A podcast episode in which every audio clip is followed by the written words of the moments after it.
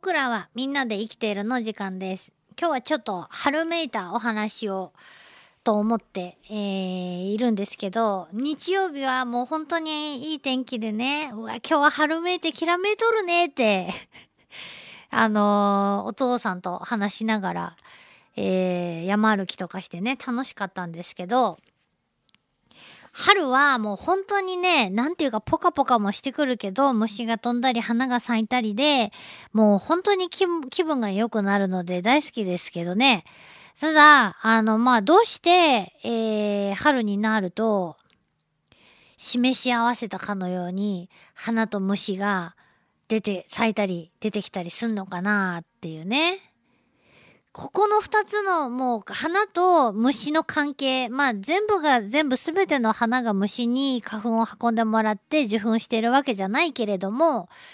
なんやろうな、もう本当になんかこう協定を結んだかのようなタイミングでね、当たり前の光景なんですけど、この、なんていうか奇跡的な偶然というか、あ、偶然じゃない必然かな。それはもうあの、なんていうか、知りたくなるってなもんで。それで、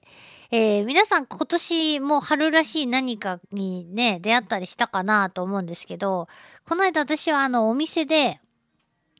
えー、ふきのとうの天ぷらと、だらの芽の天ぷらをね、いただきました。で、ふきの芽の、ふきの芽じゃないや、ふきのとうの天ぷらは、多分私、ふきのとうすっごい小さい時に一度食べたことがある記憶があるんですけど、大人になるまで自分で取って食べたりもしてないので、こんな味だっけなと思って、なんかの味に似とうなと思ってね。うわ、これ何の味かいな。もう、ものすごいなんかの山菜の味がするっつって。なんか食べたことあるこの山菜、なんやったっつって、ああ、吹きやんって思ったんですけどね。さすが吹きの塔やなと思いましたけどね。えー、まあ、吹きのね、ちっちゃい花のつぼみですね。あのまま吹きの塔ほっとくと吹きの葉っぱが出てくるんじゃなくて花が咲きます。えー、なので本当はね食べずに置いといてあげたいとこなんですけども、えー大変、えー独特の風味で美味しゅうございました。で、今日はね、その春の、あの女神と呼ばれる蝶々の話なんですよ。春の女神ですよ。いろんなのありますよ。月の女神といえばね、えー美しい、えー水色のね、半透明な羽を持った大型のガの仲間の、えー大水青というね、ガのことを月の女神と呼んだりしますが、春の女神と称えられるのは岐阜町という蝶々。残念ながら九州にはいない蝶々なんですけど、えー本州には普通にというか、普通にいるわけじゃないかな。やっぱり、えー決められたところにしかいないのかもしれないんですけど、やっぱり自然があ減っていくと姿を消していく、えーそういう蝶々です。まあ、どんな生き物でもそうですけどね。えー里山が健康に保たれていないと、なかなか、えーそこで元気に生きていくのは難しいと言われている蝶々です。どんなやつかっていうと、あのーアゲハチョウの大きな仲間でとアゲハチョウの仲間になるんですけど、アゲハチョウの模様が全体的に羽に対して、えー体に対して垂直。えーに入っているのに対して、あの、岐阜町は黄色い羽に黒い模様、縦縞が入ってるような、そんなように見える。私はな、で、ちょっと毛深い感じの蝶々なんですね。虎っぽいイメージが私の中にはずっと昔からありますが、まあそういう蝶々がいます。で、なんで春の女神って呼ばれるのかなっていうと、春になると、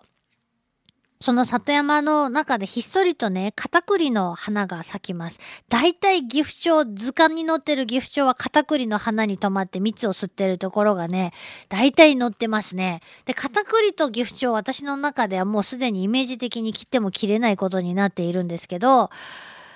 年に1回しか実はこの岐阜町の成虫が出てこないという。モンシロチョウとかモンキチョウとかアゲハチョウとか年に何回か成虫が、まあ、1年の間に何回か世代交代してね、成虫が見られるんですけど、岐阜町は、あー春に成虫が1回きりしか出てこないと。その後、じゃあどうなってんのかなっていうのはすごく不思議なとこなんですけど、ちょうどカタクリの花が咲く頃に成虫がひらりと、えー飛んでくると。なん、なんでか知らないけど、そのカタクリの花も、えー、本州でね、あちこちこう咲く時期が若干ずれますが、その若干ずれる時期にもぴったりあって、その地域ならその地域で、えー、蝶々が、岐阜蝶が生まれてくると。成虫がね。もう、ここはもうこの秘密はちょっとやっぱもう、何ですかね。虫にしかわかんないのかな。でもまあお日様とか気温の関係もあるんだろうなとは思うんですけどね。植物のそういう、えー、開花の周期と虫が成虫になる羽化の周期というのは何か関係があるんでしょうけれど、あの、じゃあ、どういうタイミングで成虫が生まれてくるのかなっていうと、春ですね、えー、その調べたところ、春に4月ぐらいかな、えー、カンアオイというね、馬の鈴草という毒のある葉っぱがありますけど、えー、カンアオイという馬の鈴草科の植物などに、えー、お母さんが卵を見つけます。で、その卵を帰ると、から帰ると幼虫が出てくるわけですけど、その幼虫はカンアオイの葉っぱを食べて育って、えー、これ東京で観察された例です。6月の終わりにはさなぎになると。で、夏場とかだとね、そのまままた羽化して成虫が出てきて、で、秋に生まれた子供は、あ冬に備えてさなぎになって冬を越すっていうのが、まあ、わかりやすい、今まで紹介してきた蝶々たちのね、話ですけど、岐阜町の場合はそうじゃなくて、6月の終わりにはもうね、えー、春に生まれた幼虫がさなぎになるんですけど、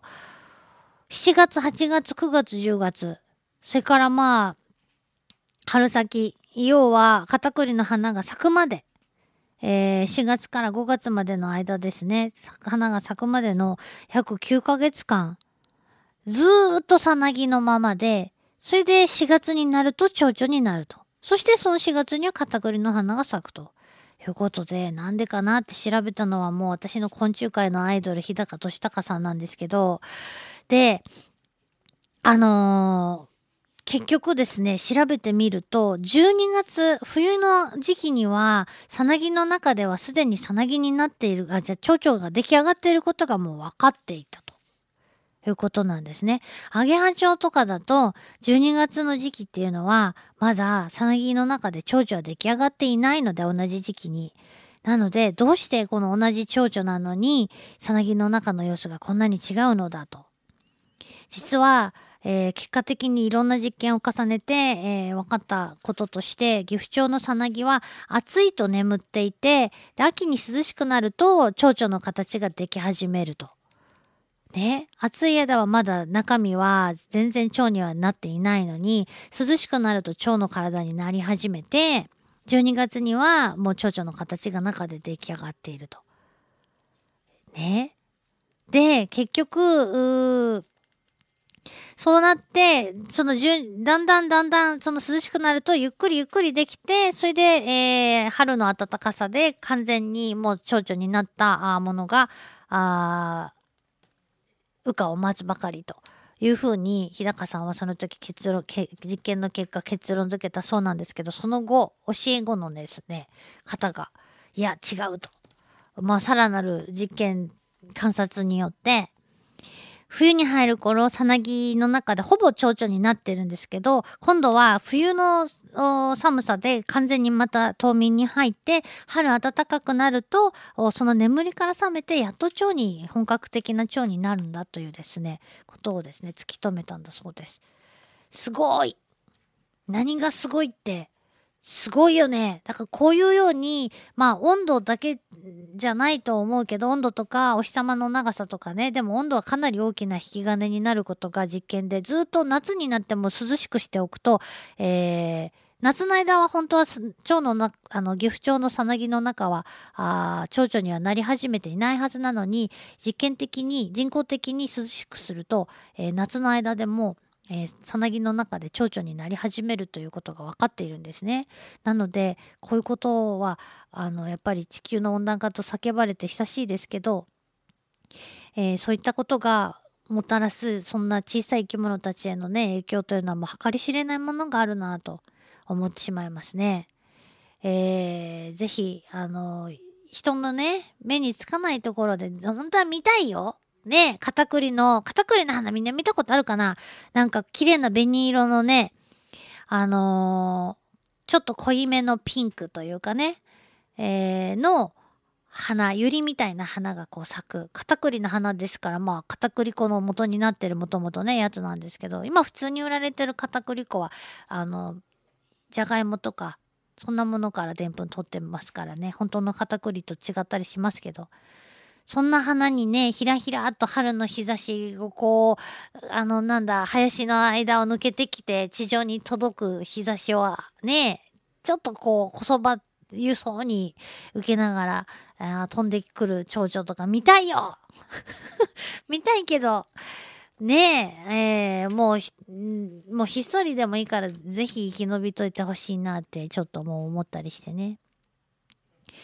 冬で寒いけどもやね、もうそこまでほんと春は来ていて、桜の木を見に行くと、もう枝の先にはちびちびとね、つぼみが膨らんでいて、冬の間本当にふっくらしておりますよ。いつでも咲いたるわよっていうような感じがもう見えます。春はすぐそこまで本当は来ているのかなと思いますし、なんかこうそこここに新しい芽がね、私んちの、あの、私が担当の花壇、まあ冬の間草取り楽でいいんですけど、もうですね、すでに、あの、きゅうり草とか、あいろんなあのカラスのエンドウとかもうすでにね新芽がどんどん出てきています。すぐそこまで来ているので、えー、みんな風邪をひかないように季節の変化を楽しんでいただきたいなと思います、えー、ちょっと分かりづらい興奮しすぎたところが多かったかなと思いますけども以上僕らみんなで生きているでした。LoveFM Podcast